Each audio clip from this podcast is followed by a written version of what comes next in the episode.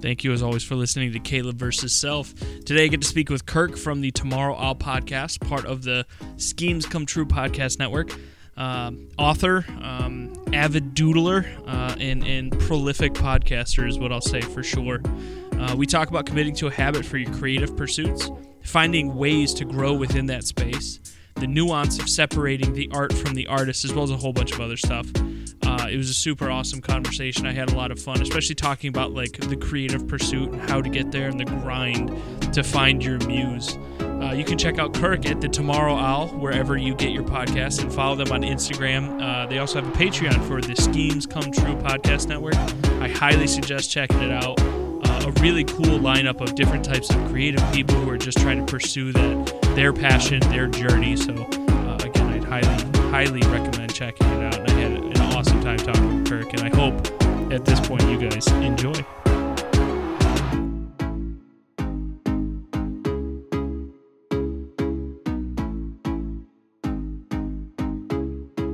All right. Sometimes I'm not sure when it starts recording. I think it is cool. Uh, Kirk, thanks for hopping on, man. Uh, I appreciate the time. Um, author, I guess, podcaster, uh, semi doodler. Is that an appropriate? Uh...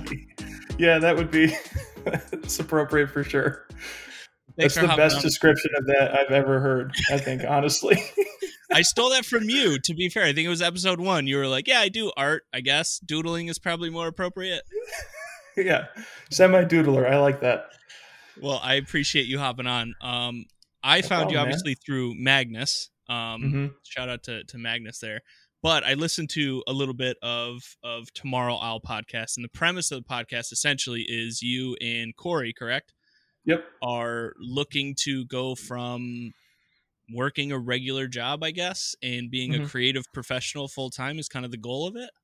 Right. So how's that going? Uh, it's it's going. it's definitely going.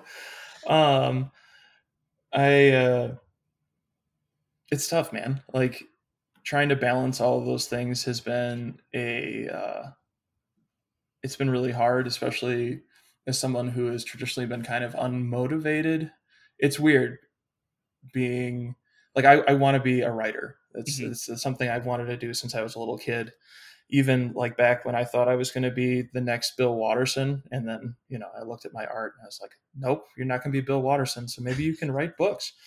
um, but it's always like warring with, you know, I have all these ideas in my head, but then the motivation to put them down on paper and like making a move and trying to, to stay on top of regular life has been, been hard, but yeah, it's so much fun like Corey and I were just talking about this last night. I mean, he was in the hospital recently, and we were talking and like we kind of do the check in with each other every so often. Like, are you still having fun doing this? And he's like, hell yeah, man. Like, it's it's work. No matter what it is, it's work, but it's mm-hmm. still it's so much fun. And uh, I just recently sat down with a friend of mine who is working on like getting a coaching certification. She's like, I need you to to to tell me something to coach you on. And at first, I was like, I need you to coach me on how to fold a fitted sheet like, I don't know how to do that. Can you just talk me through that process? And she's like, do you, do you think maybe you could ask me something that would be more impactful in your life than learning how to fold a fucking fitted sheet? yeah, that might be a good idea. So I was thinking about the show and like my writing and stuff like that because I've kind of been a creative fallow period, I guess, recently. Mm-hmm. And she goes, Well, when do you normally write? Like, what's your schedule look like? And I said, Well, I, you know, I schedule out my day, but I teach during the day. And I try to block off an hour at the end, you know, in the evening to write. And she goes, Well, when do you feel most productive? Like, when do you feel most energized and creative? I'm like, Well, first thing in the morning. And she's like, So what do you do first thing in the morning? Like, well, normally I go into school and I plan the day. She goes, Just why not write during that time instead? holy shit, you're right. So she helped me set up a plan. And uh, I've done more writing in the last two weeks than I had done in like the last two months. So sometimes, you know, it's a matter of just tweaking what you got going and having that outside perspective to help with that. And how it, how helpful is it there to have somebody like Corey to still check in and say, "Hey, are you still having fun? Are you still like motivated to do this?" it's really helpful. Like that's one of the things that has come out of doing the podcast that um, having that accountability piece whether it's Corey or it's like, you know, uh, talking to Magnus every so often. He's like, "Hey, how's the writing going?" And I'm like, "Shit, I haven't done any writing in a while. What am I supposed to tell him?" Like n- now having that kind of support network has been so helpful to getting more stuff out there. Like I uh, participated in uh, NYC Midnight's short story challenge this year, mm-hmm. and um, it's really cool. They're they're uh, they've been around for I think it's 15 years at this point.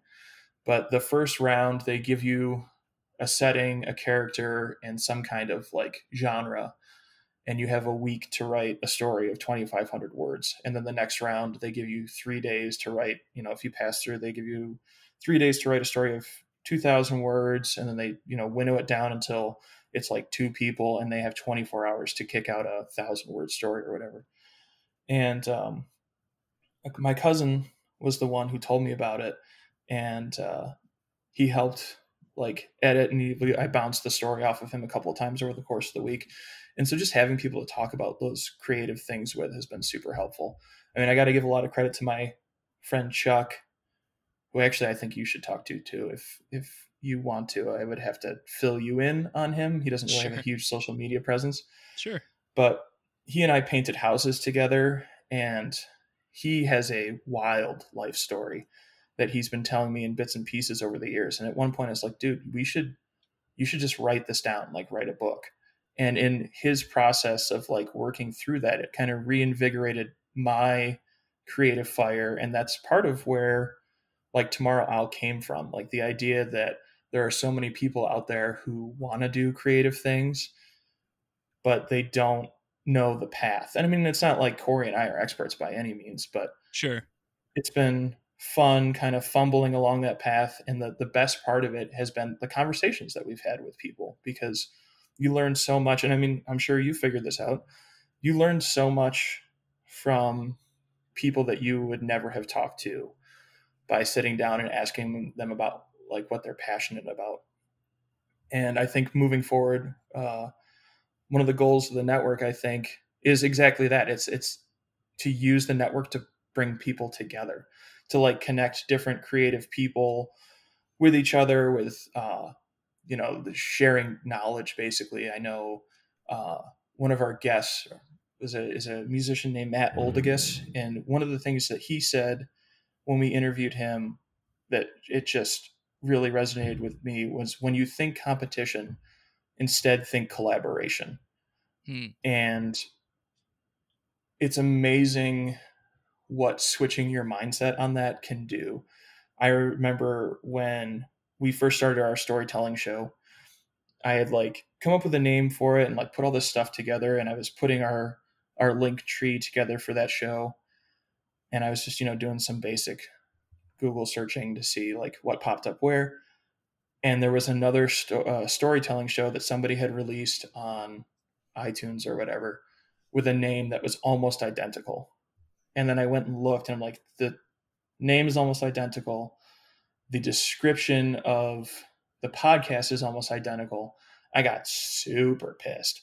Like Corey and I were living together at that time. It's like Corey, you got to get in here. You got to see this. This is ridiculous. Like right. so angry. I like went and double checked. It's like our show came out, you know, three weeks before this. Like clearly, you know, I mean, definitely parallel thinking is a thing, but I was I was just so angry. And then I stopped and I thought about it and I was like, okay, what can I do? Like I can either go and try to put this person on blast or I can reach out to them. And I was like, wait a minute, no, no, no. Let me listen to what they do.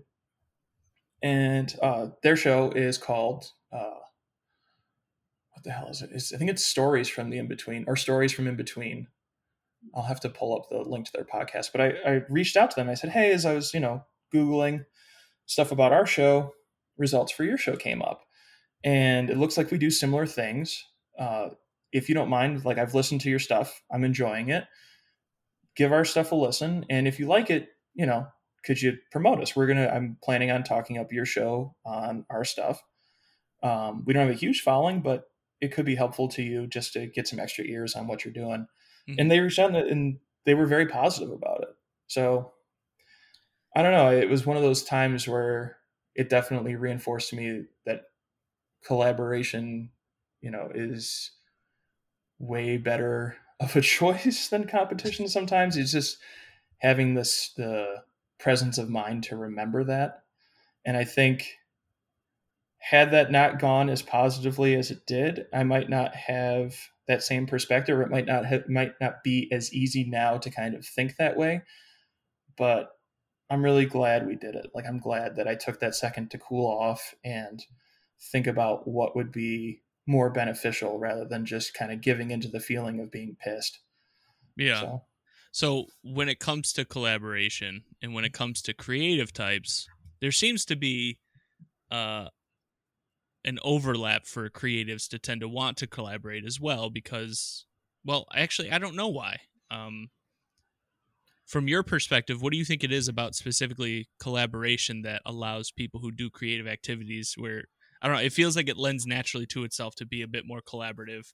Mm-hmm. is there something there that i'm missing maybe? Like what is it that allows those type of people you for example and corey to to collaborate to do things like that?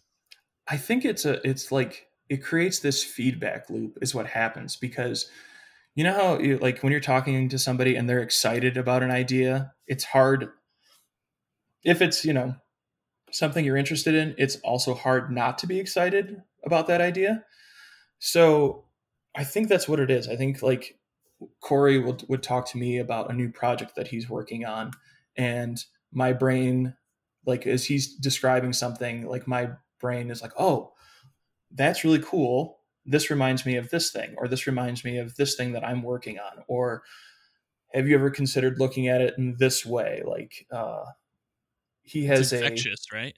Yeah, exactly. And I think it's basically it turns into this very positive feedback loop where you're excited about your idea, they're excited about their idea. You can find some crossover there, but there's like some magic in talking about the projects that you're working on because people naturally kind of want to give feedback on things or they mm-hmm. want to make connections to the things that you're talking about and you find some really cool ideas out of the connections that people make. And i think it just kind of it's like oh i never thought about that. This is like i can take the story in this direction. So uh, the story i wrote for that short story contest uh, is called soup of the day. And it's actually based on one of those little postcards. I don't know if i actually posted that the story that one on Instagram. But the premise originally was a guy wakes up one day and he finds that his mind he has a like one way telepathic connection to one person. I but don't the problem think is, posted that one. Okay. Well, the problem is the person he's telepathically connected to, the only thing he thinks about is soup. That's it. All day long, soup. And it starts to very quickly drive you know the recipient of all of these soup images insane and so when i got my prompt for the short story contest it was drama podiatrist and vacation and so i was like oh this is easy soup and feet those are the only two things he thinks about or the only thing he thinks about is soup because he's podiatry all day and it's miserable and so i like kind of threw a draft together and then i was talking to my cousin about it and he goes here's what you do. He's like, don't just do soup. It's like juxtapose soup and feet together because that's disgusting. like, yeah, you're right. It is disgusting. And that would definitely, you know, give uh it would definitely make sense that the person would go crazy very quickly when you're seeing shrimp bisque in your head and then somebody's corns. Like, oh, dude. yeah, I mean, so you know, I, I wrote, I, I bounced around versions and stuff like that, and then in talking with with my cousin, it kind of he he writes as well, and so we kind of just kept going, like trying to follow this crazy train of thought to its illogical end, but what would be the most interesting end, basically. Yeah. And we got into some very like weird Black Mirror territory, thinking about okay, maybe it's not a psychic connection, maybe it's very narrow band advertising. And what the the guy with the psychic connection, what he actually is doing is they're testing advertising and he hates his job. So now he's just trying to drive people nuts. So the story, unfortunately, like we, we could not go that far in 2,500 words, but right. I'm going to uh, do a second draft of it that expands kind of the world that I was able to tell in 2500 words and it's it's just fun to like little you know it's fun to bounce those ideas off of people. One of the my favorite parts of the story actually came out of another conversation with my cousin. We were talking about how like the the big payoff in the contest version was the guy tracks down the podiatrist and he's going to basically interrogate him to find out like why me? What the hell? Like what's going on? Right. And he's like here he's like you know like maybe he could waterboard him. Like okay. And he's like no wait a minute. What if he puts a sock on his face and waterboards him with soup? Like okay you can do that. And like what kind of soup? And then my cousin's like no no no. Here's what you do. You don't do soup. You do jambalaya which is kind of like soup but not really soup. And he's like you get to have your curb your enthusiasm moment where the podiatrist at the last minute is like, well, jambalaya technically isn't soup, you know, and it just pushes the dude over the edge to murder. So, I mean, I never would have, we never would have gotten to that place on my, like on my own. It was coming through collaboration with my cousin. Shout out yeah. to Peter. Uh, that led to that wild and very fun to write story and like it's i'm definitely going to flesh out the world of that now that uh that round of the contest is over so cool well i i mean yeah.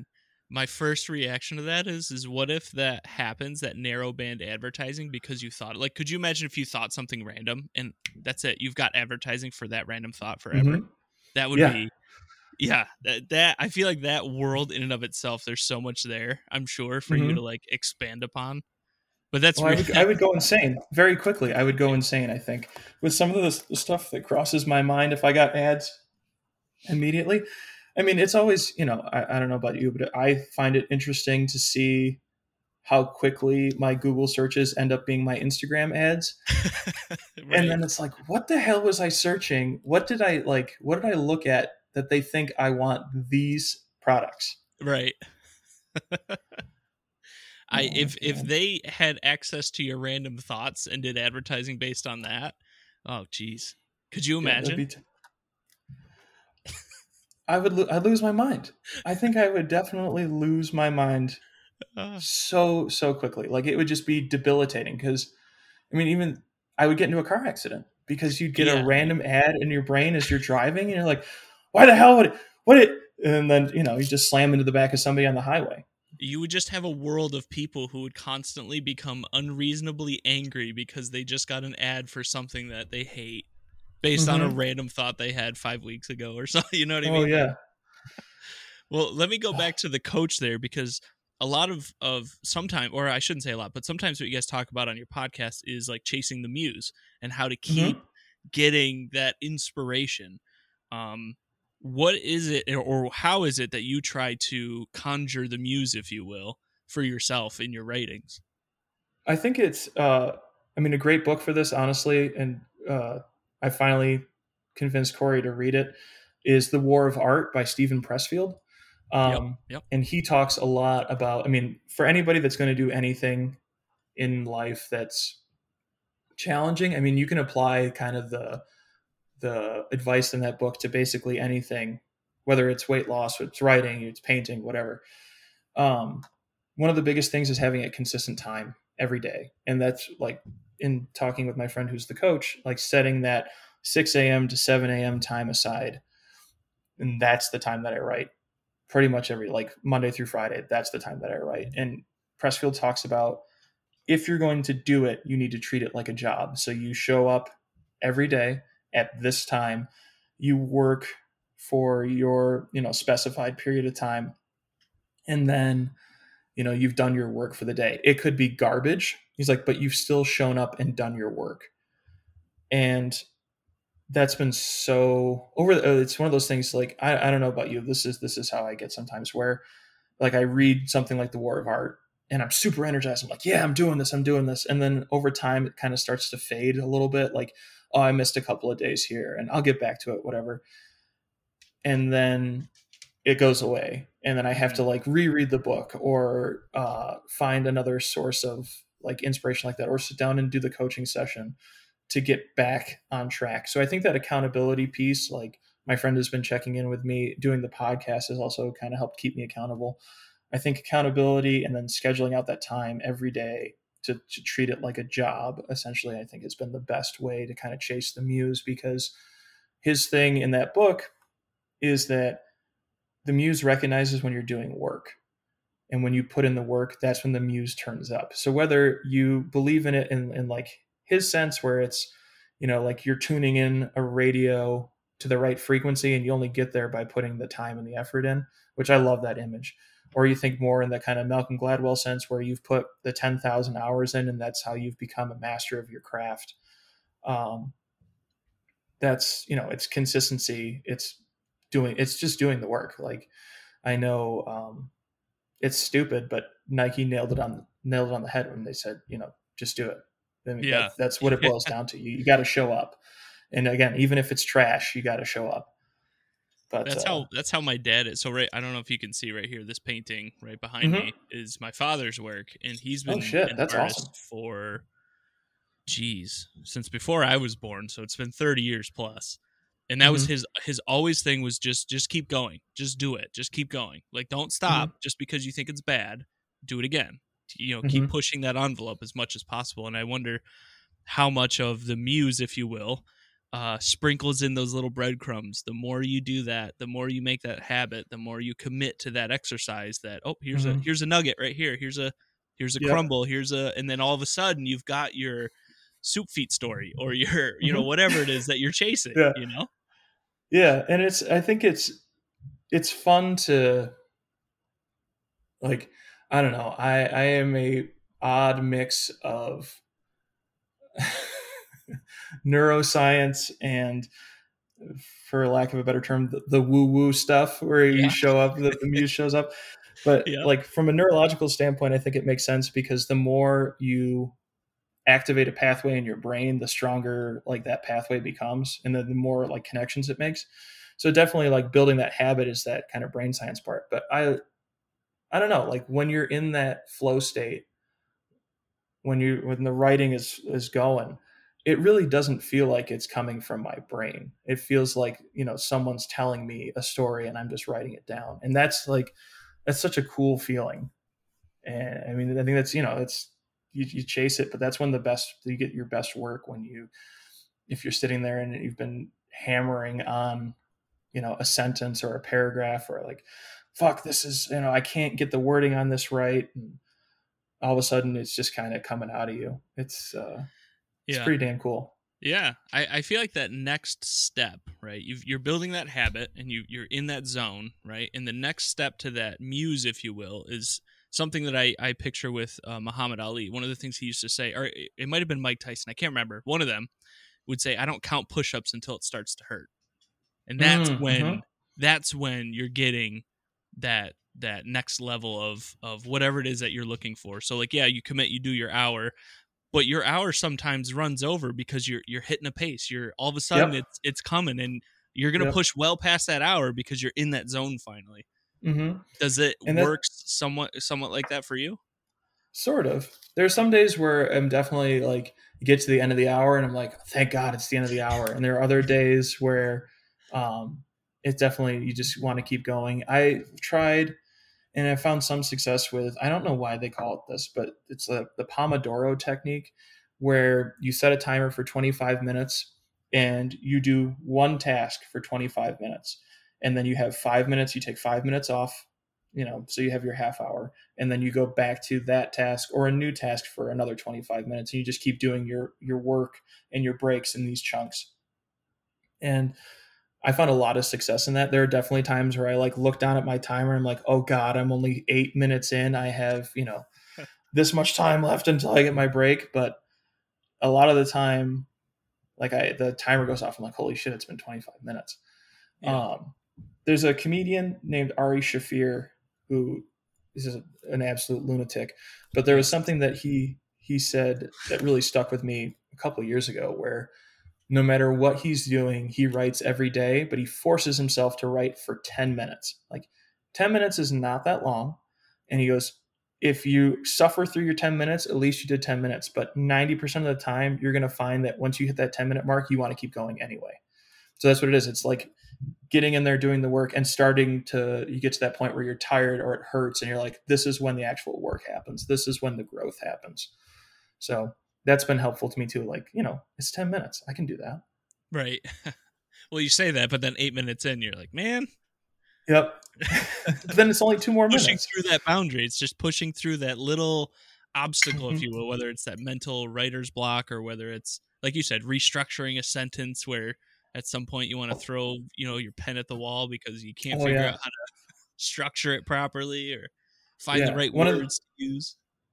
One of the, the best things I've done for myself in terms of writing and perfectionism and stuff like that has been to when I realize that's what I'm doing, or I'm like, I hit a sentence and I just put in parentheses after it, this wording sucks. Come back and fix it later. like, so I can have that moment of frustration. And then it's like, but I know I'm going to come back. And it definitely has helped me push through those moments of frustration. Like, acknowledge it, move through it, and then move on because you have more work to do.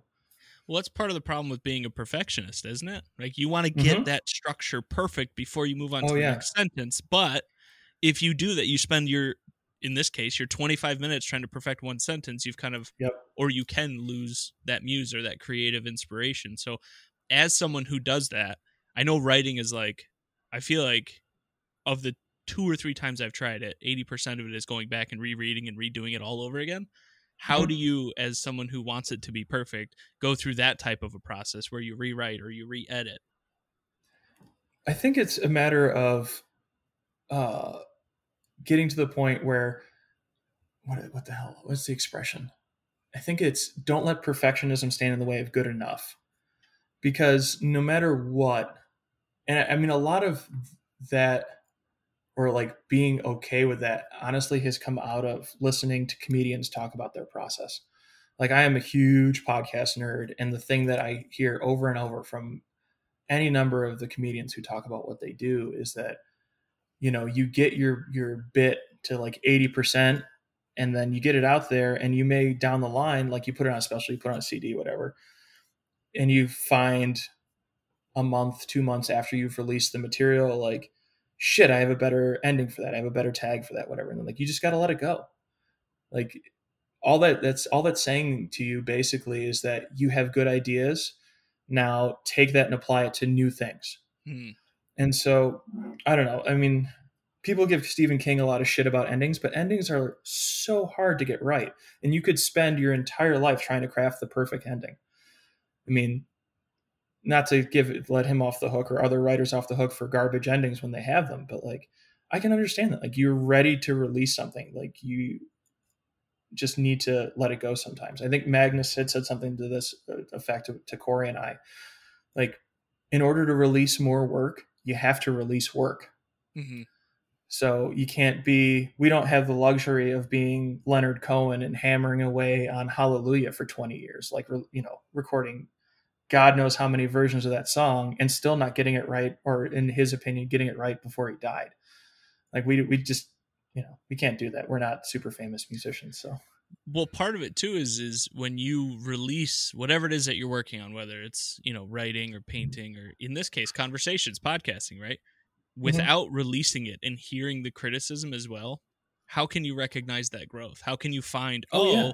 You know in your example when you say you know a comedian goes back and says oh i would have had a better one for that to me that's a signal of growth you've identified something to get better at and now you can go and get better at it Mhm. That's yeah, that's always been my thing with like when I ask people to read my stuff, like please don't tell me that it's good. Like that doesn't help me at all. Like tell me if it sucks, but I need you to tell me why. Like tell me the like give me something that you liked, but more importantly tell me something that you disliked or you were confused about because those are the places where I need to do work. Yeah.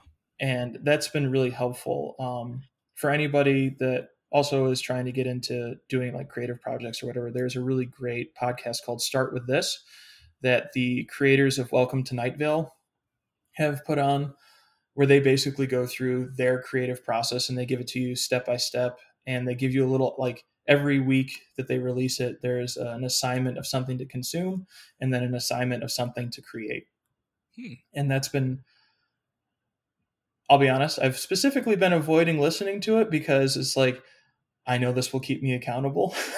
Right. it will add more stuff to my plate, so I've kind of avoided listening to it regularly, but they give such great advice. I just need to bite the bullet and do it because the stuff that they're asking you to do doesn't take that long. It's just one of those what uh like Steven Pressfield calls it resistance. It's basically his his theory is that your ego doesn't want you to change. Your ego is happy with you the way you are because it basically runs your life. And when you try to change, when you try to do something positive in your life or something creative, your ego's like, what the hell, man? Like, I don't want to change. I don't want to do this. So it comes up with any number of distractions or, you know, even if it's productive procrastination, it throws all of these obstacles in your way to keep you from changing. And so the whole first section of the War of Art is identifying and recognizing resistance. So he's basically saying, like, here's all the sources, here's all the stuff that's going to get in your way. And you'll be surprised at how creative your ego becomes to stop itself from changing. And then, like, the next section is basically do the work. Like, that's where he says, schedule a time, treat it like a job and eventually you'll kind of conquer your ego. And it'll was like when you've conquered your ego or when you can kind of control that that's when the muse shows up. So i really like again the structure of that book. Like the first one is you know identifying the problems and recognizing the problems. Here's how you deal with them. Here are the rewards. So check it out uh, again and then start with this. I need to i need to start listening to it again because it's going to help right right well, the one thing that I really like on your Instagram is the postcard stories. And I imagine and I'm guessing the idea there is to try to create a story in as little space as possible. Mm-hmm. And I really like the invisible dude one where he's like testing the waters. I'm like, uh-huh. I was worried about my torso because my, my heart might stop, but it worked out. And hopefully tomorrow I'll just disappear altogether. Yeah. Do you do you start creating these short stories on postcards and then as time goes on do you just like kind of like with the soup thing do you extrapolate like a potentially a bigger world or a bigger story with the ones that you really like? For some of them yes. So some okay. of them are like hold on uh, just a second sorry. Sure.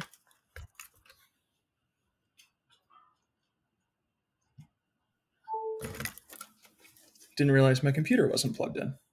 No worries no worries man.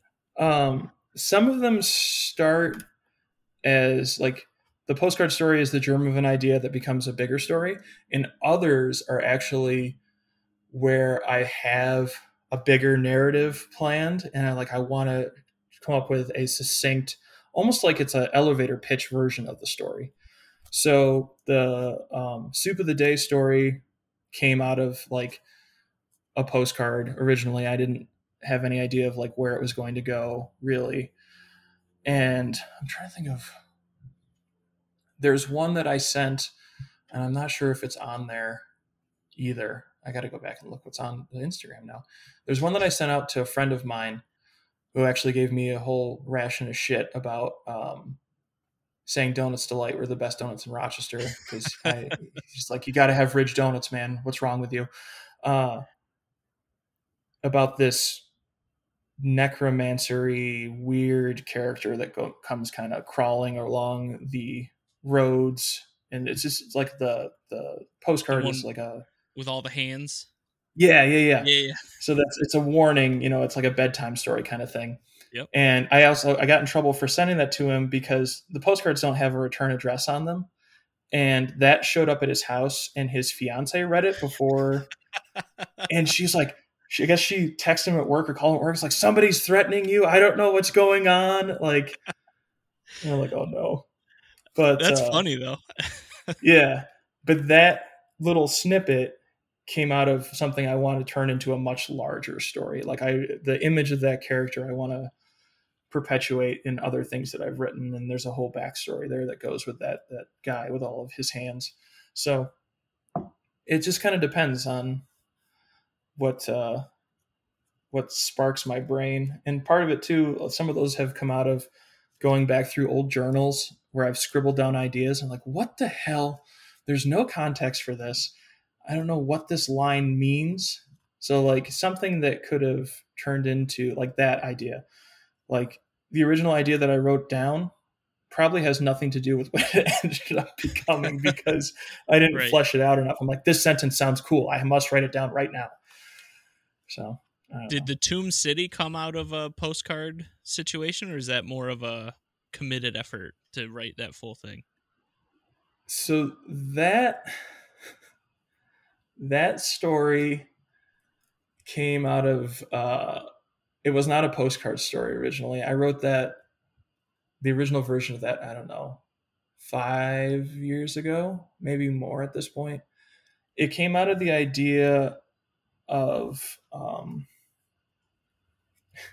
well we'll be i'll be honest Sure. I may or may not have consumed some fungus Mm, and had some fungal ideas. Uh, but it basically, I had the, I was fixated on this image of thinking about love in terms of a graveyard, or like your the you know the idea of the heart in terms of a graveyard, and how it's okay to have more than one body buried in the graveyard. Essentially, Mm. like thinking about you know the capacity for love is much greater than for just one person. So if you just because you love somebody doesn't mean you can't love someone else. And for whatever reason in my brain it was like, yeah, it's like having multiple bodies buried somewhere, which saying that out loud sounds really creepy. but eventually that turned into this idea that of the tomb city of having these multiple tombs although it doesn't you know the tombs are for one person and that it came from that idea of like you know thinking of the love in the graveyard of your heart. So that's that's where that idea started and i like wrote a couple of different versions of it and even the recorded version is different from the one that's in that little zine that i made because as corey was reading it out loud i was like wow that wording sounds so clunky right. and uh, it definitely like the version he recorded is a much more streamlined version i can definitely tell going back and rereading it it's like i was reading a lot of stephen king and a lot of lovecraft this time because there's so much it's so wordy it was so freaking Gotcha. wordy it's So- funny go ahead i'm no, sorry no, go ahead. Go ahead. it's funny like some of those stories especially some of the early things that i wrote like i can definitely identify who i was reading or who i was listening to at that time because it seeps into seeps into my writing. So i try to i still read a lot. Um, one of the best pieces of advice that anybody who wants to write can do is to read. I mean that's it comes straight out of from stephen king. He's like if you want to be a good writer you have to read a lot. And if you want to be a good reader you have to write a lot. So Who are I, you I reading? do that, but I try to distance myself, or I try not to read. You know, I have like a stack of books, but they're all. It's not the same author all in a row because that's how like it ends up in your writing. who are you reading today and, and who are the the authors that you're like the, these are the ones that you like the best the. Um, I, I mean you said stephen king i think twice now so i imagine Yes. he's somewhere on the list right Oh, for sure. I mean, Stephen King definitely, as a kid, you know, in my teens or whatever, I just devoured his books, and I still. There's a story that I wrote that I don't think exists anywhere right now, at least, that I distinctly remember. I was like cleaning my room or something, and the story started to like pop into my head wholesale, and it was like somebody was telling it to me, and I was like, this. For whatever reason, I see, it feels like Stephen King is telling me a story. I'm like, and if Stephen King is telling me a story, I better fucking write it down. So right I ended up, I, yeah, I wrote it, and I need to go back and revisit it. It's basically just a story about writer's block, where a guy writes a story, doesn't finish it, throws it in the trash, and in the middle of the night, the main character starts talking to him, being like, "Why the hell did you throw me away? Like, is this what you feel about? Like, why would you create me only not to finish me?" Mm. So I need to come back and revisit that for sure. There's, I think there's some fertile ground there for a lot of different things, but um, yeah, Stephen King's up there. Lovecraft as well Lovecraft for sure. I love. I mean, I am a big fan of horror in general. Um, like a good, especially short story, good short horror story is one of my favorite things to read. Um, Lovecraft, of course, has a very complicated uh, I don't know what the right word. I mean, he was a super racist, and it comes out in his writing. But the idea is like the cosmic horror piece is great. The rest of his stuff, not so much. But um, just the idea of that, of thinking of these things that are so alien to us that we can't comprehend them, always, always is something that I like to to play with. But the the people that really that I've read a lot recently that kind of have shaped my writing, I would say David Mitchell. He wrote Cloud Atlas. Um, he's got a lot of other uh, great books like The Bone Clocks and um, Slade House is one of my favorites. Uh, Haruki Murakami, who is a Japanese artist or Japanese writer, who the first time I read one of his books, I felt like I got done, and it was like that feeling when you wake up from a fever dream, where you're just like, I don't understand how I ended up here. Right. And I was just, I, I, I was enthralled. I've read, I think, almost everything that he's written, and it's one of the cool things. Like as you read through an artist's body of work, you start to realize, like, you see their tricks, and you also realize like Mitchell, especially Mitchell and Murakami. There's another guy named Steven Millhauser who is just like the king of short stories. Um, I think he wrote. Have you ever seen The Illusionist? That movie. Yes. With, okay, so he yep. wrote the short story that became The Illusionist. Um, he's just a master of the short story. Like his stuff is ridiculous. But in reading through a bunch of like a body of work from somebody, people that I when I first read their stuff, like Mitchell and Murakami, uh, like I'll never be this good. I should just quit now. Like I will never write a sentence this good. Why am I even bothering? And then you go back and read early stuff, and you're like, well, this is still better than anything I've ever written, but it's not as good as the stuff that came later. Yeah. Like so, you know, it's uh it's inspiring because it's like shit, they weren't always as good as the first book that I read by them so I can get there. Like it's going to take a lot of work, but I can get there. So those those three guys, Mitchell, Murakami, Millhauser, are huge. Uh, recently, I've really gotten into Ted Chiang. He wrote uh, he wrote the story of your life, which is basically the movie Arrival. Okay. And he like that guy writes a sentence like it's a he's making a samurai sword uh, you know, with Stephen King, he kind of he'll sort of bludgeon you with description. I mean, again, love Stephen King. I will read so much Stephen King, and it gets the point across. But like what Stephen King does in a paragraph, Ted Chiang does in a sentence. It's insane reading how like clean his writing is, and he's very in the kind of speculative fiction, heavily grounded in science world. So all of his stories they have an element of like fantasy and surrealism to them, but they all come from a place of possibility. One of my favorite, favorite things that he wrote is called The Merchant and the Alchemist's Gate. And while I mean, I love the story, LeVar Burton reads it on his podcast, LeVar Burton Reads, and it, I've listened to it like four times. It's a hour and a half long, and it's just it's a story about time travel that's told like it's from um, the Arabian Nights, basically. It's hmm. incredible. And just the like the nesting of the different things and then the science that actually makes sense behind it of how you can influence your own time loop. It, it's just it's wild. Absolutely wild. So for so sure I've got to listen to that guys. one. Yeah.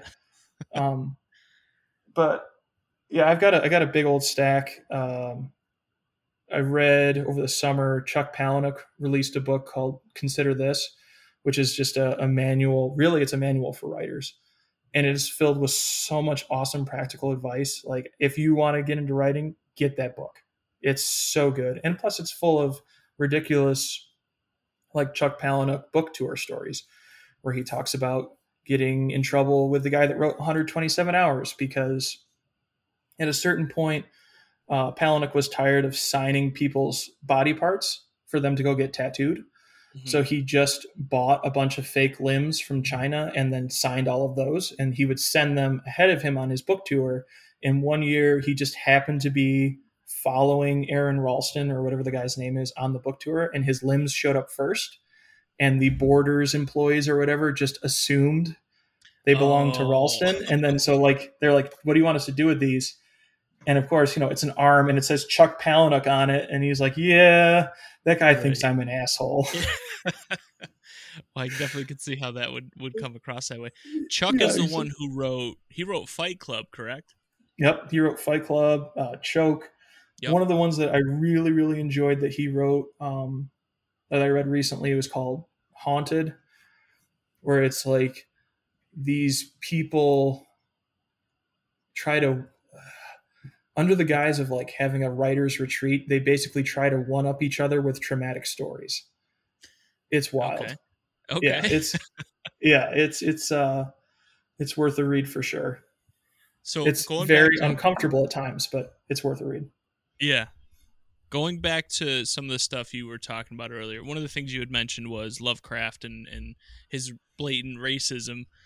Mhm. Uh, there's a large debate going on, and I'm curious to see if you have any opinion on it. But are you allowed to separate an artist from whatever shitty things they may or may not do? Like, for example, and I haven't seen it yet, but I believe the the uh, there's a documentary out about uh, who is it? Woody Allen, I think Mhm. um, about some of those Oh you yeah, know situations, if you will. I'll just leave it at that because I haven't seen the whole thing. But Right. there's a lot of people who want to, you know, whether I mean whatever you want to call it, cancel or get rid of an Mhm. artist's work based on maybe some of the horrible things that they've done. Are you allowed to separate an artist from themselves at times?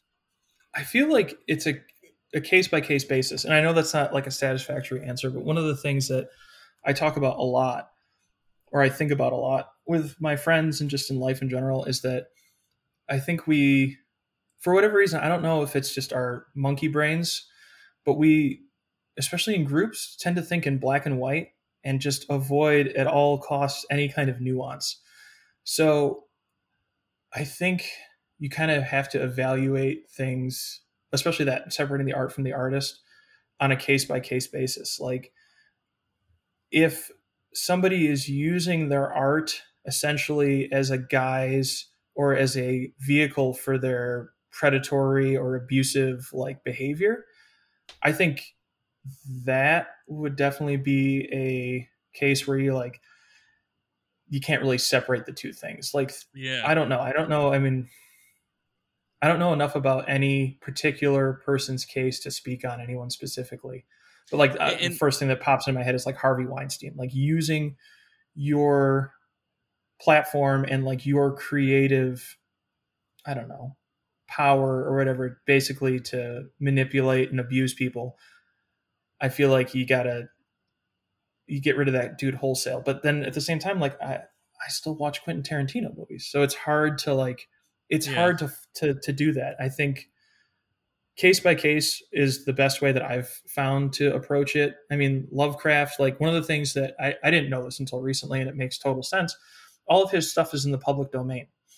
So that's why you find like 75 different editions of his story somewhere. But you also, that also means you can reinterpret and you can take his stuff and rewrite it however you see fit. So if you wanted to rewrite or re-release versions of his things without the blatant racism, because it doesn't, it's not like it's integral to the to the story. Like you can't. I feel like you couldn't take Huck Finn and pull the racism out of Huck Finn and have it be the same story that it was, like have the same impact that it had right. but you can definitely take the racism out of Lovecraft, and the cosmic horror is still there. Yeah, so that's a good point. I think like a lot of it, again, it just has to do with nuance and shades of gray. Like, uh, I read Lolita by Vladimir Nabokov. Nabokov. That story would never get published today, not in a million years. I don't know if you're familiar at all. It is like I don't know how the hell this dude wrote it because it's basically the story of a pedophile. The main character is a pedophile, and it's all about him and what he does. And I'm like, how do you, I? I mean, I've abandoned stories because I'm I hate the main character. Like, how would you write something with a guy this deplorable? hmm And it's so well written at times, like you forget. You're like, wait a minute, this guy's a child molester. Why the fuck am I still interested in his story? So I don't know. Like to see it's a it's a weird it's weird. I hate I don't like talking about Lolita that much just because it's hard not to fall into the trap of of uh it, again I guess separating even the art of that story from the deplorable main character. Like it's an yeah. incredibly well written book, but it's about a pedophile. so right, right. I don't know, but I, I feel like you need you need to have that realism i think in in art i think that stuff needs to be there it, you can't just wholesale get rid of it because it makes people uncomfortable i mean i'm totally fine with I, I get it you need to be compassionate about people's trauma and i understand the purpose of content warnings like the uh, second tales from the in-between story or maybe it was the third one there's domestic violence in it and so we put a content warning on the episode for that reason but uh, just thinking in, about this the other day, like as an artist, or not an artist, God, as a writer, the best stories that I've written start with a grain of truth. They start with some story or some idea that's true. And then you kind of layer on the fiction like it's a pearl. And a lot of the truth about life is not pretty. It's not, you know, it's not uh, all sunshine and rainbows. And sometimes it is traumatic mm-hmm. and I want to be able to explore that stuff, but you know, still be compassionate about what like people's sensitivities and stuff like that. So it's a really hard line to walk. And again, it just comes down to nuance and being willing to talk to people and like yeah. To listen to what they have to say and take their feedback. I think again, it just you got to have nuance. Too many people or too often we just default into that black and white mindset and it doesn't allow for any conversation and then people just remain ignorant of each other because we fall into that us versus them mentality too easily yeah and unfortunately ignorance then breeds hatred and so mm-hmm. on and so forth. So i'm a fan of the shades of gray and nuance because yeah you're right. You have to be able to separate and identify what things mean to you as a person and how you can you know whether it's navigate those avenues properly or have those conversations properly is extremely important. Yep. I mean and as a you know if you're if something that you created is there's a net negative to it i guess then as a artist or a writer or whatever you also have to be willing to put something aside like uh, you and i were talking earlier about a short story that I wrote that at the time I was like, this this is ideas in my head, and it like the, the story came to me essentially wholesale, and I wrote it down, and I was really proud of it. And then I had a couple people read it, unfortunately, after it ended up in a small literary magazine, and like, yeah, you realize what this story is actually about, right? And I was like, no. And they told me, and I'm like, oh shit. Yep, mm. you're right. Didn't even think about like never thought about it in the context that it that people were reading it, I guess until somebody told me, and it's just like, hmm, yeah, maybe I need to take this one. Like it, it just needs to go away. Gotcha, gotcha. So, um, I mean, it's not like I'm not ashamed that I wrote it, but it's just one of those things. It's important to get feedback. Mm-hmm. It's important to to talk to people about your ideas and like the things that you you write and stuff before you release them. And maybe like if I had talked to people beforehand, the story would still exist just in a different form. It's not like I would have abandoned the idea completely, but it, unfortunately, the way as a younger, more inexperienced writer, like the way that the execution was bad. I mean, I'll be 100% honest. It did not, what I was trying to accomplish, the story did not accomplish, I guess is the way to put it. So, you know, yeah. you got to be willing to, in, in to quote uh, Stephen King, you got to be willing to kill your darlings because, yeah, you know, everything you it's, make is not going to be amazing even if you think it is right and there's going to be those times where you're going to have a uh, you know whatever your art form is there's going to be those times where you think it's perfect and not realize after the fact that oh there's there's a couple in there that you know whether it's you know brush strokes that were wrong or words mm-hmm. that were wrong or whatever yeah. that medium is you know mm-hmm. you have mm-hmm. to go back and, and acknowledge that so yeah. I got one last one for you. I've, I've taken up a whole bunch of your time, but one last one. Going back to some of, I appreciate it. going back to the the authors you were talking about, um, specifically, you were looking at you know certain works of theirs, and you're like, I'm never going to be this good. I should quit now. Mm-hmm. How is it? Because I've read a lot of that as well. You know, not just in writing, but in most spaces, this thought of I'm never going to be that good. I should just quit. Mm-hmm. How do you make sure that you take into context comparing yourself to yesterday or last month or last year, as opposed to comparing yourself to a, a million time award winning XYZ, fill in the blank of all the accolades type mm-hmm, of person? Mm-hmm. How do you avoid that trap? I think it's a matter. Uh, I think one of the the best ways to do that is read early works by the people that you admire, because again, it's like the first book that David Mitchell wrote. Um, I think it's called Revolution Nine or something like that, and it's still better than anything that I've written to date. Hundred percent. Like he deserves all the praise and accolades, but you can see where he's trying to do things and he's not quite successful. That are like stuff that he tries in that book where he's not quite successful he's really successful with it in cloud atlas. So it's just like if you admire somebody i say try to read or consume as much of their stuff as you can especially the early stuff because you'll see kind of the progression there. You'll see like where the brushstroke wasn't right the first time and then later on you can see where it's perfect. Mm. like or where you know it, it, in writing they took a page or a chapter to tell something that later on they're able to convey in a sentence. Um i think that's important. I think it's just always recognizing that growth. There is a really really great um, quote from ira glass from this american life i have a poster of it in my classroom actually where he talks about uh, the reason that you get into a creative endeavor is because you have killer taste.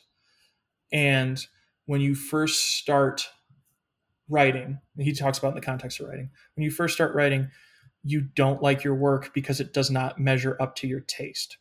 And people quit because of that. Like, I'll admit it, that that's the reason I stopped drawing or trying to get better at drawing because the I just was too frustrated that the image I had in my head never ended up on the paper. I remember being 10 years old and I was like, I'm gonna draw a tiger. And then I drew the tiger and I'm like, this looks like shit. And I'm, you know, right. I'm not drawing a tiger again. But he said that it's only through pushing through that that you're going to get better. And it's understanding that like the reason your work disappoints you is because you have such high standards, you have high expectations for yourself.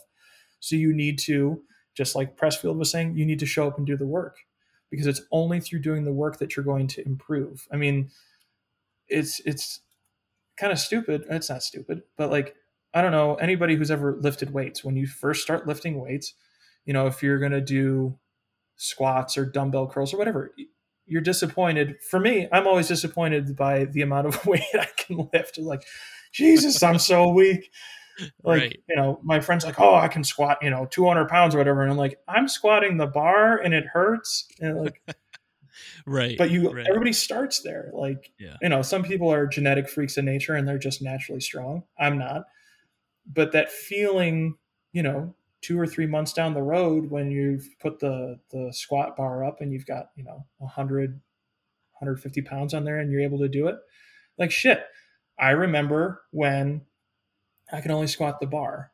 And I think like generalizing that feeling to creative endeavors is important too. It's you, mm. you only get better by doing the work. Nobody or not nobody. Some people are naturally gifted, whether they're naturally gifted athletes. There are some people who just have abs no matter what they eat, which is, you know, screw those people. Um, you know, some people are born naturally gifted in terms of painting or writing or whatever. Mm-hmm. But for most of us, we have to do the work. And again, it's just recognizing that. And as painful as it can be, if you're working on a project or whatever, you're working on writing, you're working on a painting, drawing, whatever, go back and look at the stuff that you used to do. Because I'm willing to bet it's what you're doing now is better than what you were doing before. And it, again, it may not hit may hit your high expectations, but you can still see your own growth and realize that like you know 99% of people have to put those reps in mm-hmm. to get to the point where their work you know meets their expectations so i don't know it, it's it's hard like i deal with I think about you know imposter syndrome all the time. I hate telling people I'm a writer. I don't like explaining because yeah. like the next question always is, well, what do you write? Like, what kind of stories do you write? And like, yeah, um, well, I wrote one about a guy who only thinks about soup and feet, and like, right. And right. then they just kind of like, okay, I'm sorry I asked this question. Please don't ever talk to me again like, but it's it's funny. I promise you should read it. It's good. There's a good payoff. It's there. It's there. It's there. Hang in. I promise. That's so, hilarious. I, well, I, I, think it's sorry. I think it's important to have those role models in your in mm-hmm. your mm-hmm. creative life, but I think it's also important again to remember like you're on your own path. Like it, it could take you less time than somebody. It could take you more time, but as long as you keep putting in the time and the effort, you're going to get there. Mm-hmm. Well, it's interesting because you're talking about too, like your piece of advice. It sounds like one of the stronger ones that I'm getting out of this is look at or read people's early work because if you can also identify the improvements that they've made, you're mm-hmm. more likely to be able to go back and look at your stuff and say, "Oh, I see where my improvement is. I see where that path has been you know started i see where i came from and being able to identify those gaps is extremely mm-hmm. important because then i feel like you have the confidence to keep identifying the things you have to work on and that's yeah. the key to that improvement that mm-hmm. that you know now you're not bashing your head against the table every day now you're saying oh this i go this way yep right because you that's where you came from and now you've got a better idea of where you want to go mm-hmm. yeah absolutely I mean, and sometimes it's hard to remember that. There are definitely days where it's just like I'm never I'm garbage. I'm never going to be good at this. Why am I like I should just quit now?